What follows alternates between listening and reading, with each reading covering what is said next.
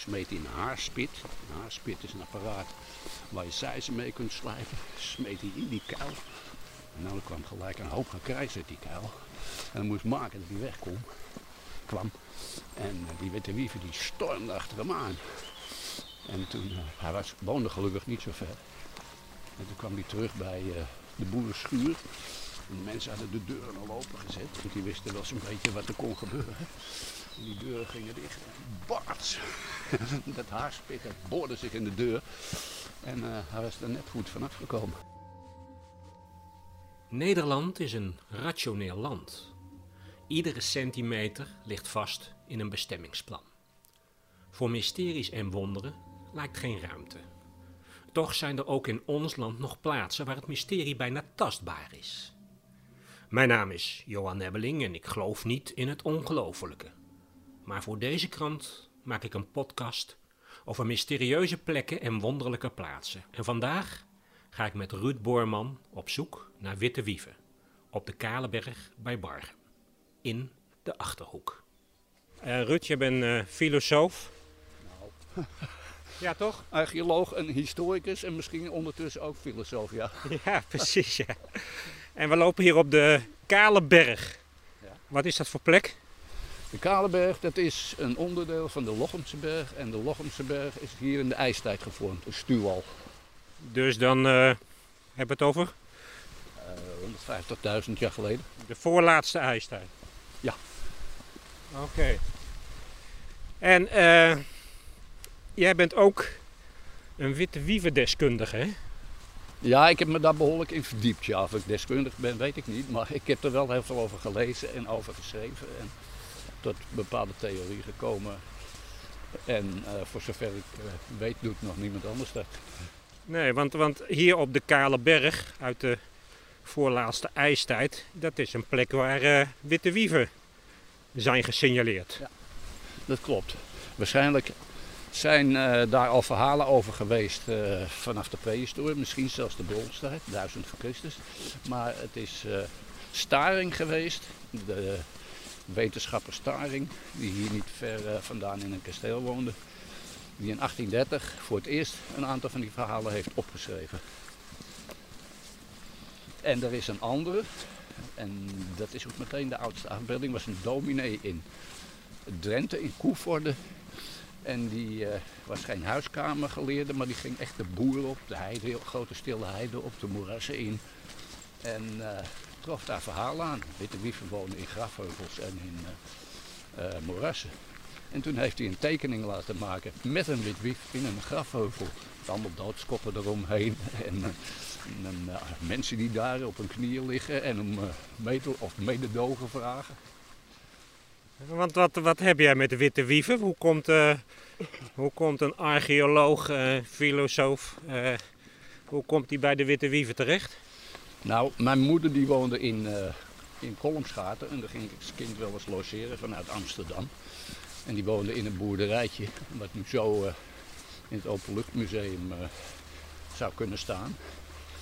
En mijn opa, toen was die snelweg, de snelweg daar was er nog niet. Je kon in de verte de bossen zien. En s'avonds als ik wel eens met mijn opa naar buiten stond te kijken, zei hij, daar in de verte bij die bossen, daar wonen de witte wieven in hun grafheuvels. Daar moet je niet naartoe gaan, want dat is niet goed voor je. En zo is het begonnen. En toen ging ik later in een museum werken als, eh, als archeoloog. En toen ben ik daar gaan spitten in allerlei eh, boeken over archeologische vondst in Gelderland. En toen zag ik, ja, in, de buurt van Zut- Zutphen en Deventer hadden ze in de 19e eeuw gegraven in allerlei grafheuvels. Waarover de boeren uit de omgeving vertelden. Daar wonen witte wieven bij. Kunnen jullie beter niet ingraven? Ja. Maar dat is echt een, een, het is echt een eh, volksgeloof, hè, witte wieven. En ook specifiek eigenlijk voor deze streek, hè? Ja, het, het is eh, niet beperkt tot, tot deze plek. Het is, in de Achterhoek komen ze algemeen voor. In Twente ook, in Drenthe ook. En het zijn allemaal min of meer dezelfde verhalen. En, en hoe zijn die verhalen? Ja, het meestal komt het erop neer dat eh, witte wieven daar wonen. En als je ze niet stoort, dan zul je er ook geen last van hebben.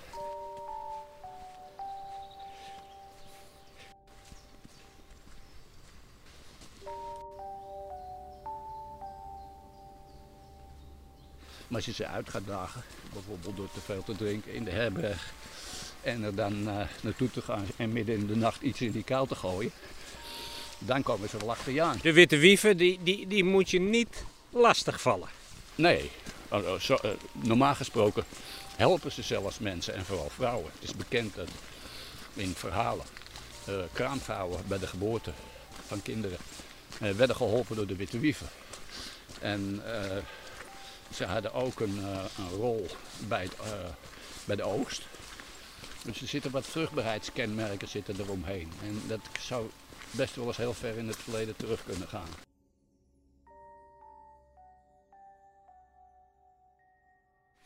Nou, we lopen nu door een uh, smal karrenpad.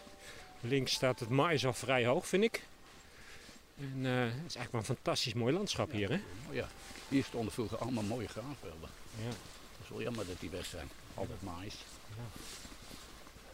Dit is de Kale Berg. Uh, is het niet de hoogste berg hier in de... Ja, het is eigenlijk onderdeel van de Lochemse berg. Hè? Aha.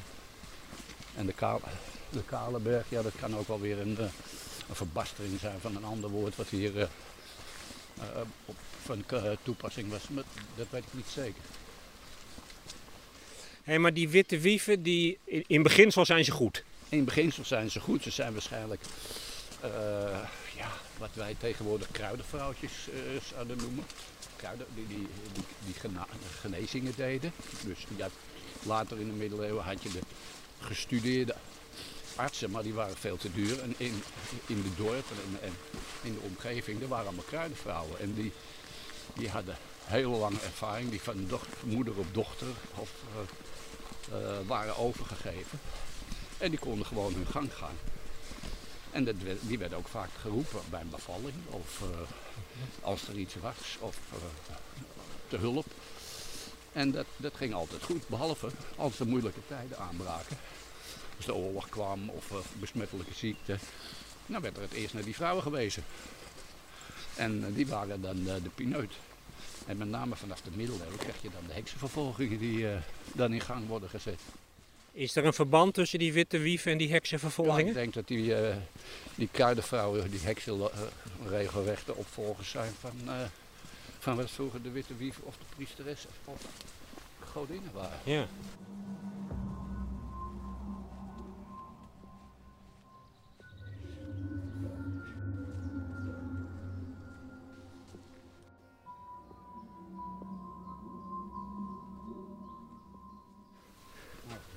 Bijna voorbij gelopen zijn.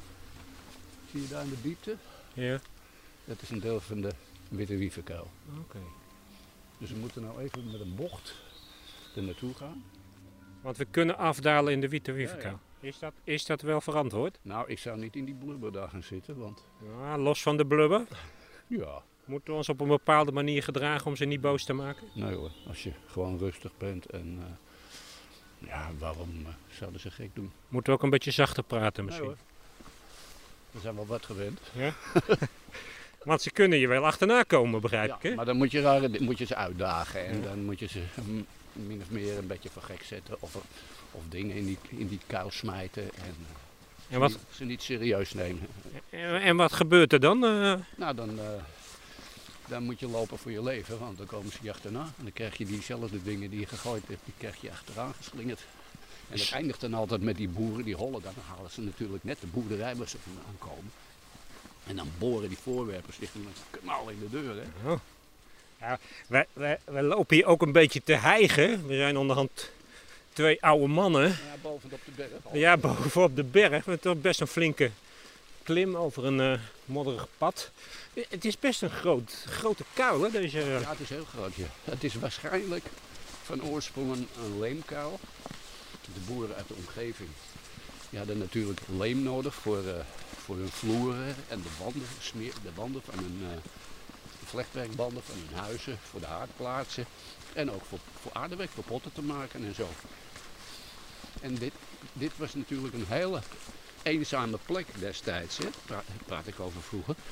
En hier in de omgeving, er waren moerassen, heidevelden, zover het oog reikt. Hier en daar een boerenhoef. Ja, en als je dan wist dat zo'n bult in de omgeving was met dergelijke verhalen, dan werd het wel spannend in die huisjes s'avonds. Ja, hè. ja. En dan ging de, de, de man des huizes ging bij het open haardvuur in het winter, als het hartstikke donker was, verhalen vertellen. Heb je zo'n verhaal voor mij van zo'n eh, zo'n overlevering? Ja, er is, er is één be- bekend voorbeeld. Er was een boer die, eh, die regelmatig eh, in het café kwam. Dan moet hij ergens naar beneden. Oké. Ja. En daar nog, ja.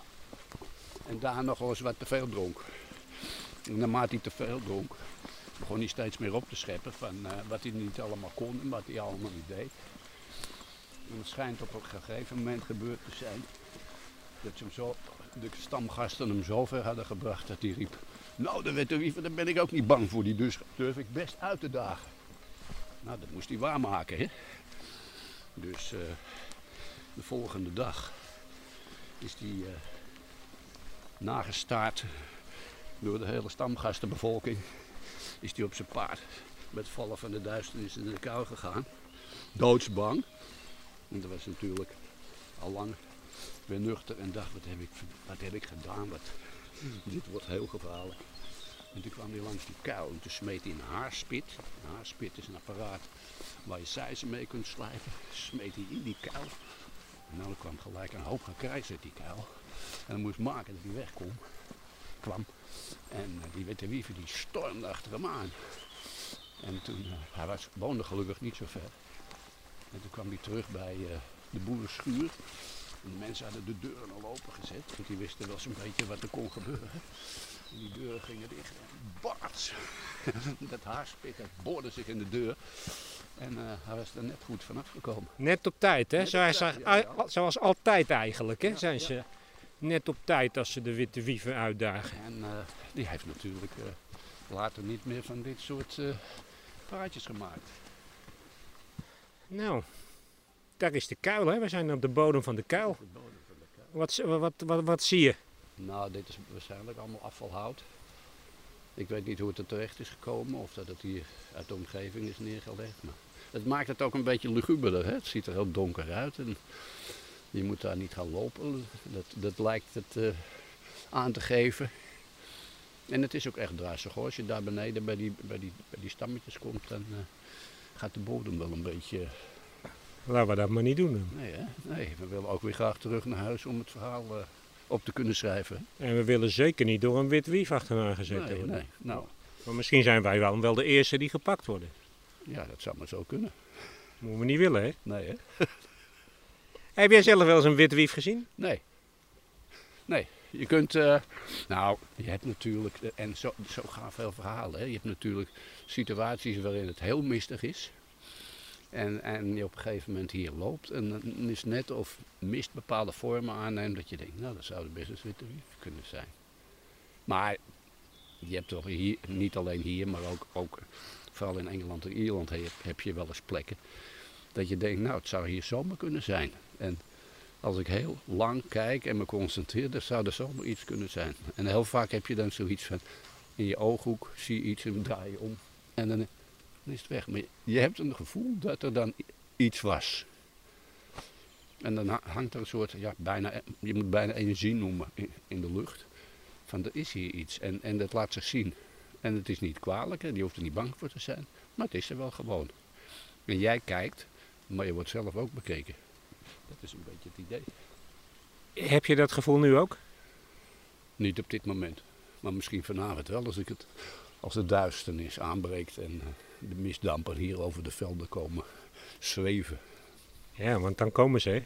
Ja, dan, eh, dat zit er dik in. Ja. En, en, en, en eh, moet je dan echt maken dat je wegkomt? Of. Als ik niks geks doe, zal er niks gebeuren. Zullen ze hooguit een beetje zo rondzweven en me verbaasd aankijken. Wat doe jij hier op dit late uur?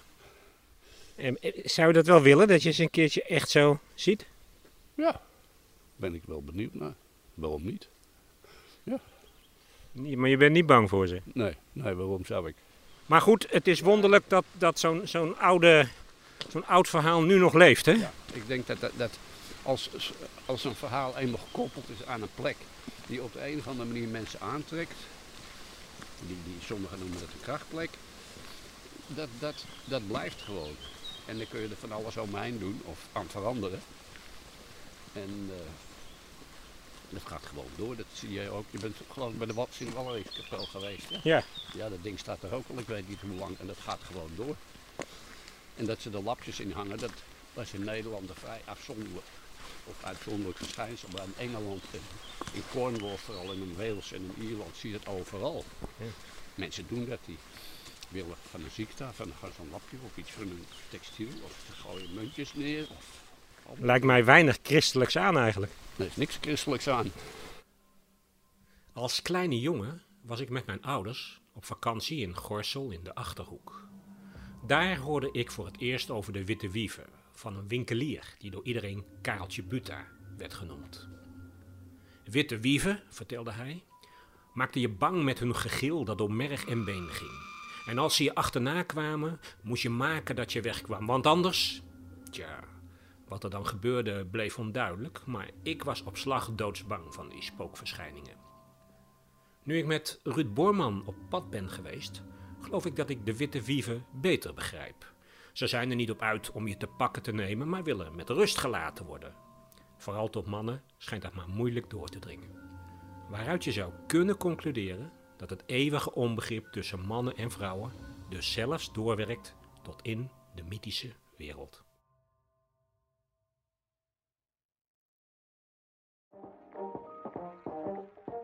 Hoi, ik ben Charlene. En ik ben Kevin, En vanaf 7 augustus zijn we weer weer met een nieuw seizoen van Binge Watchers. de podcast over series. Dus als jij alles wilt weten over de nieuwste releases op Netflix, Amazon Prime of andere streamers, Luister dan naar ons, maar ook voor verhalen over acteurs, de beste teamsongs en al het andere wat te maken heeft met series. abonneer je dan nu via Spotify of Apple Podcast. Of op ad.nl.